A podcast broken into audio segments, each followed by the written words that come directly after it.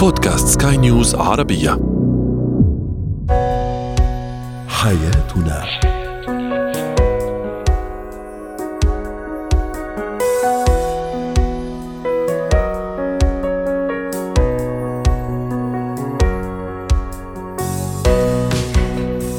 مستمعينا الكرام أهلا بكم معنا إلى حياتنا فضاؤكم اليومي الذي يعنى بشؤون الأسرة وباقي الشؤون الحياتية الأخرى والذي يمكنكم الاستماع إليه عبر منصة سكاي نيوز عربية dot com سلاش بودكاست وباقي منصات سكاي نيوز عربية الأخرى. شاركونا عبر رقم الواتساب 00971 561 88 622 معي أنا ابتسام العكريمي.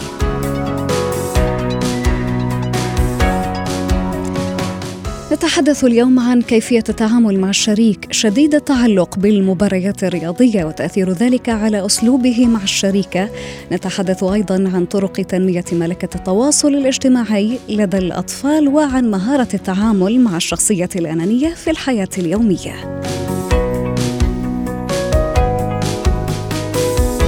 هو وهي.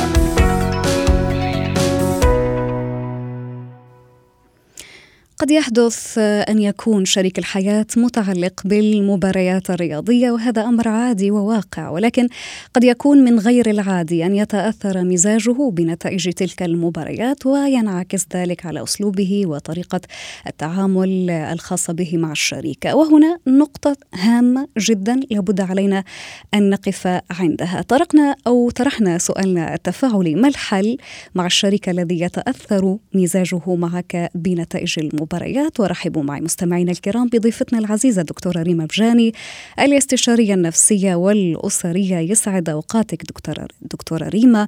إذا هذا هو سؤالنا التفاعلي وتعليقات كثيرة وصلتنا على منصات سكاي نيوز عربية. تعليق يقول هذا مشكل مطروح في أغلب البيوت. وتعليق آخر يقول أنا بحاول أني أتعاطى معه بسبب منسوبه العالي من العصبية أي مع الشريك. أهلا وسهلا بك معنا دكتورة ريما.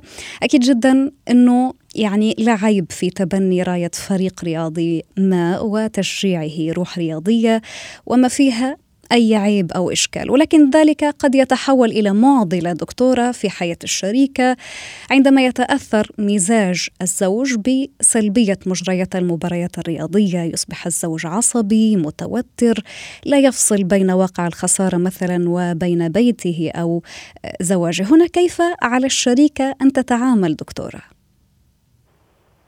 صحيح. أول شيء مرحبا للجميع أهلا وسهلا. بدي بلش بجملة أساسية.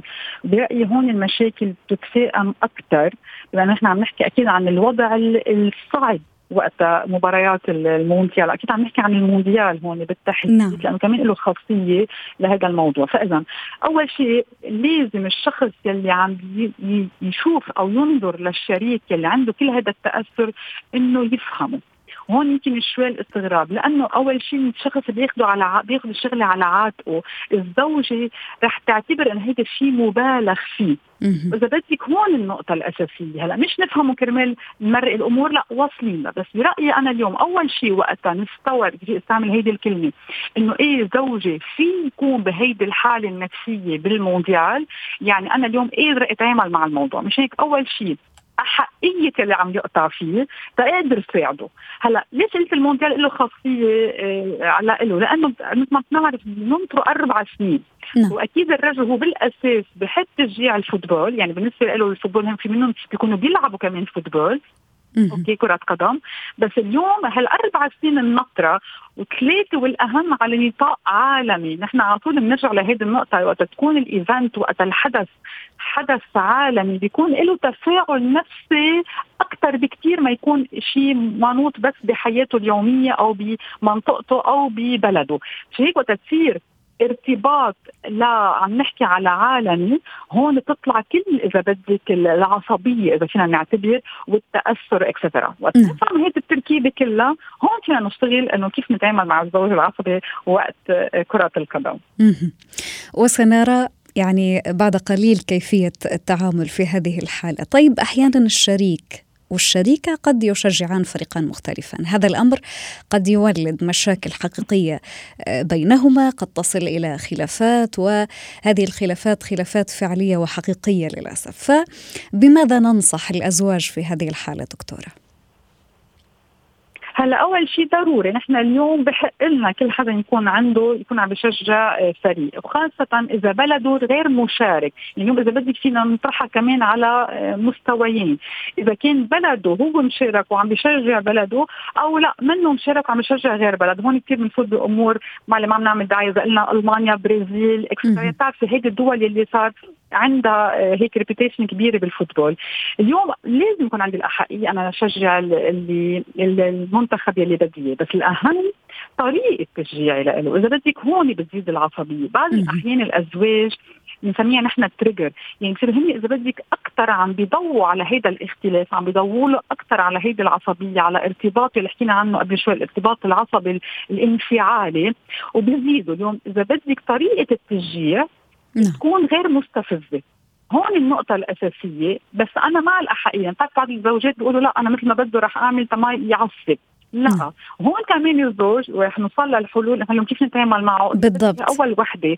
إنه أنا اليوم لا لازم يكون هو كمان يعي إنه أنا اليوم مش مثل ما أنا لازم. بدي يكون عنده انفتاح لأنه من, من الارتباط الانفعالي بتحس الرجل سكر. يعني بصير يشوف المنتخب اللي هو عم بيشجعه كأنه ما في غيره.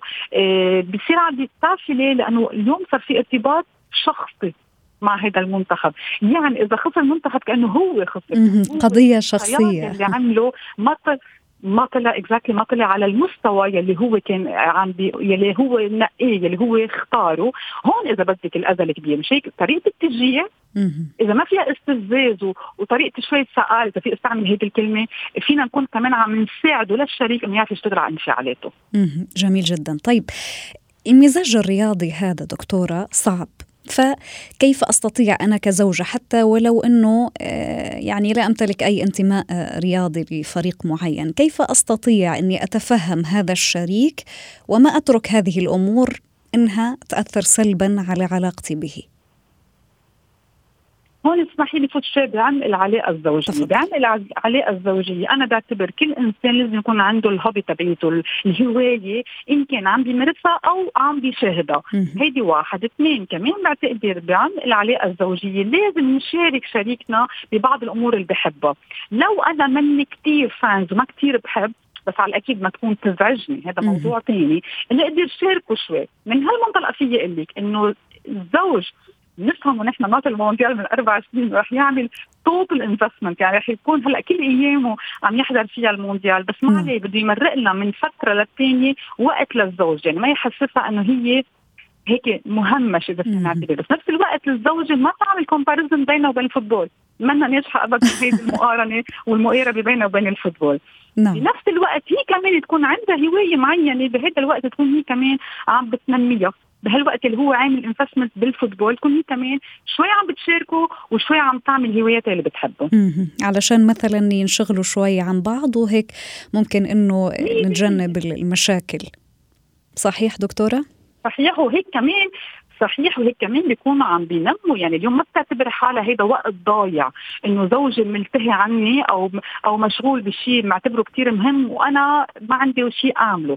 اليوم نحن بطريقة استفادتنا من الوقت شيء كثير مهم. بالعكس يمكن هي كزوجة وكأم وقت أغلبيته مع زوجها أو مع أولادها ما عندها وقت لنفسها. اليوم بالعكس تعتبر هذا الوقت إنه هو انفستمنت بطريقة بنوعية منيحة وجيدة لها بتكون نجاحاتها يعني على كل على كل المستوى المستويات مشان هيك أنا كثير بشدد على هيدي النقطة حتى بالعكس إذا أوقات الزوجة عندها اهتماماتها والزوج عنده وقت فراغ يكون عم بيستفيد منه. بحب كلمة يستفيد بيكون عم بي بطريقة إيجابية عم ينمي شخصيته من خلال الهوايات لأنه هي شيء كثير مهم الهوايات بحياتنا. أكيد. شكرا جزيلا لك ضيفتنا العزيزة دكتورة ريما بجاني الاستشارية النفسية والأسرية ويعطيك ألف عافية.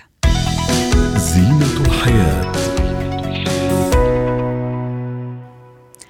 تنمية ملكة التواصل الاجتماعي لدى الأطفال من أكثر الأمور أهمية لدى الأمهات والأباء خلال فترة الطفولة للابن أو الابنة على حد السواء. أسئلة كثيرة تطرح في هذا الموضوع ستجيبنا عنها ضيفتنا أستاذة ريم صابون الاستشارية النفسية والتربوية يسعد أوقاتك دكتورة ريم.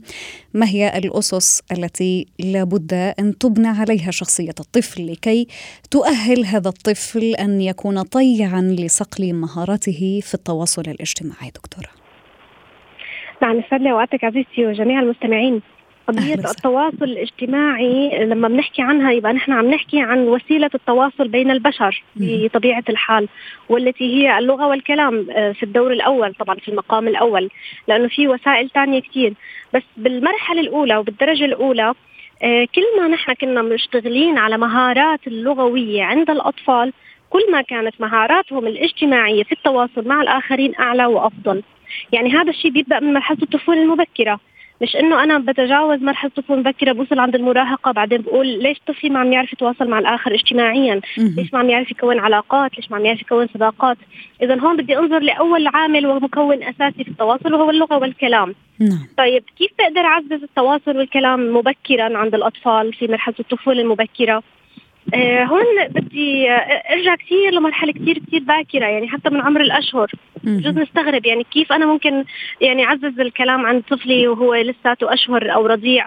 الحقيقة إنه التواصل بالكلام يبدأ فعليا من هذا العمر يعني إن أنا أخاطبه وأحكي معه وأجري حوار وأوصف له أحداث اليوم.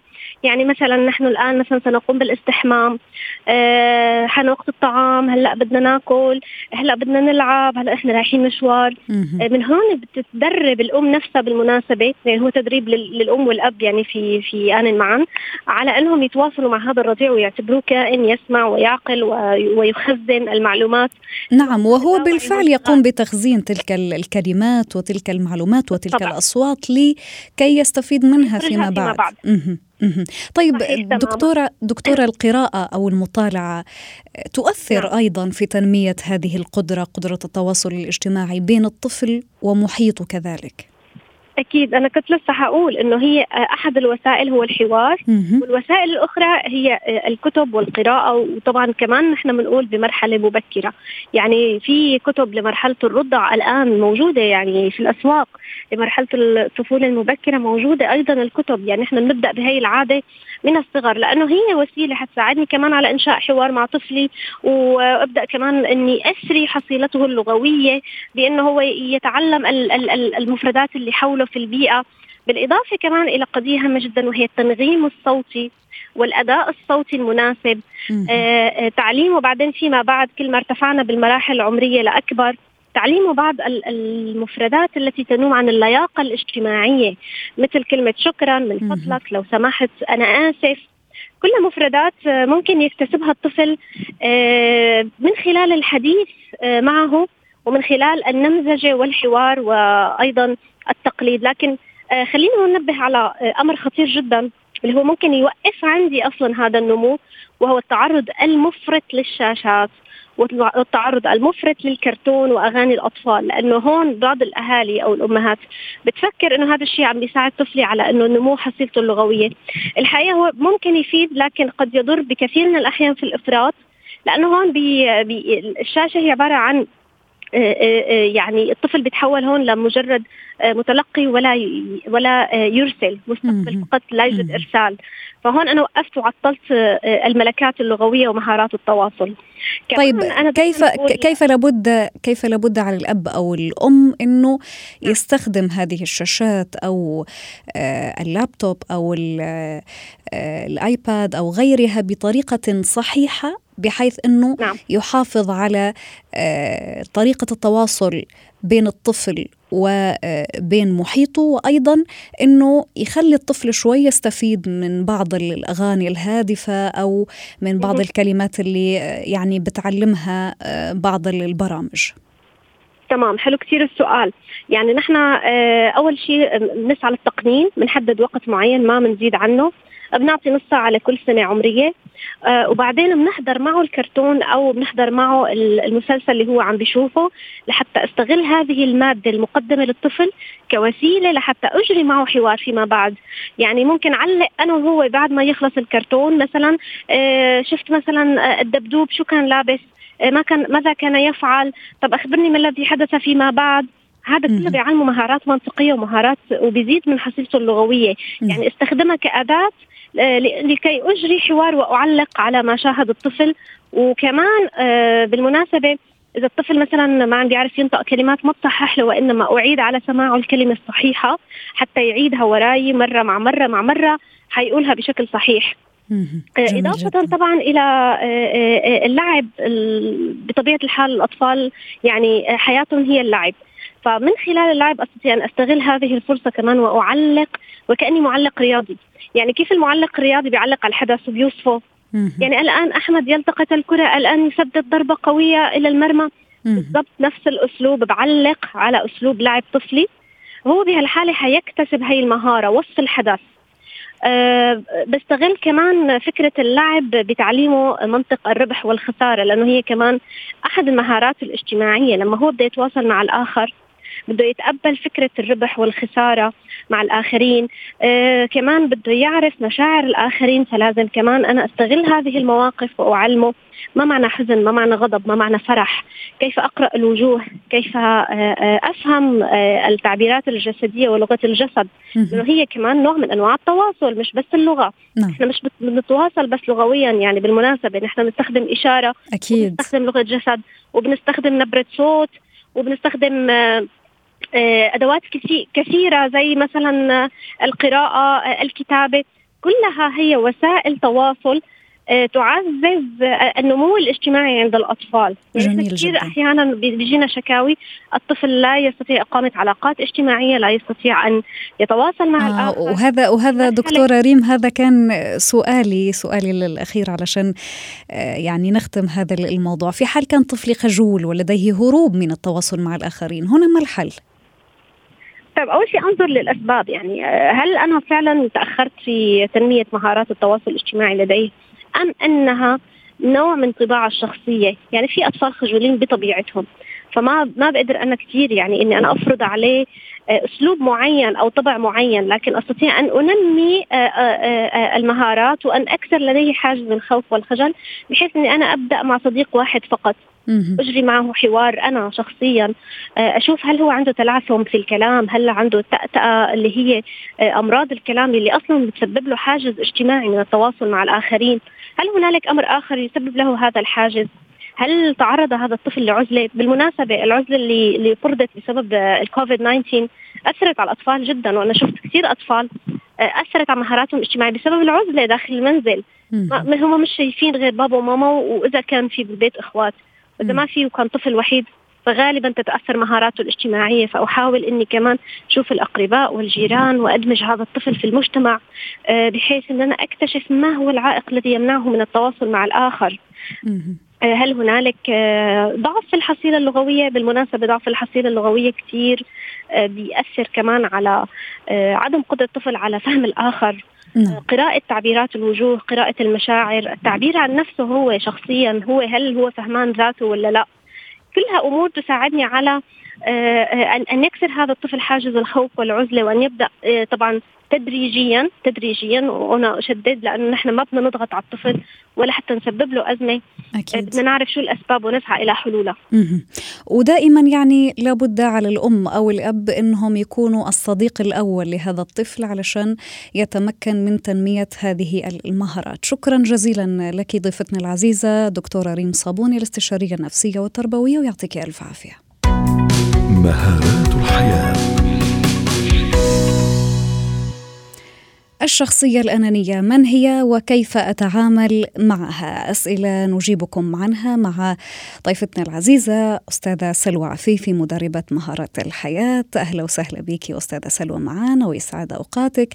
ما هي سمات هذه الشخصية الشخصية الأنانية وكيف نعرفها من بين الأشخاص؟ يسعد أوقاتك.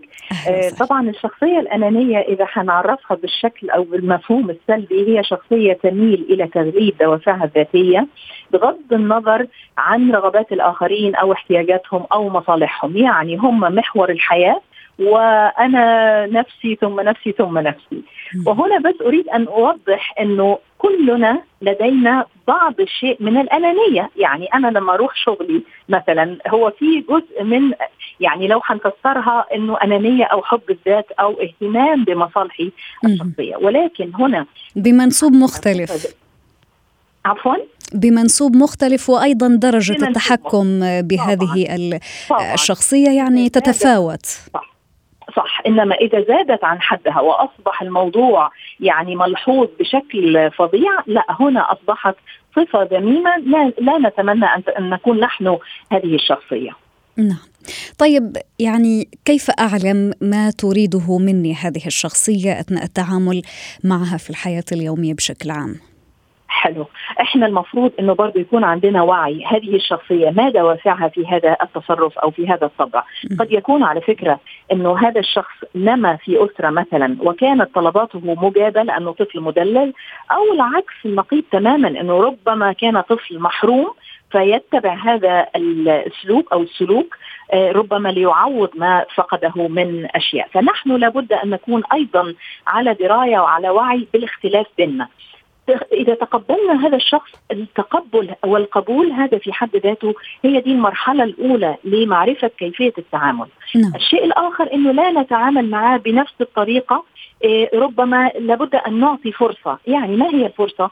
إنه مثلا يعني إذا كان شخص مقرب مني جدا ممكن أن أكون صبورة معه أو العلاقة تحتم الاستمرار في العلاقة. يعني مثلا ربما يكون مديري ربما يكون زوجي أو ابني أو صديق أو, أو رفيق أو صديقة. طبعا أو ربما من أفراد الأسرة كمان. يعني نعم. أحيانا الأطفال يثقلوا بالطلبات على أبائهم ونفس الشيء الأباء والأبناء إذا كبروا.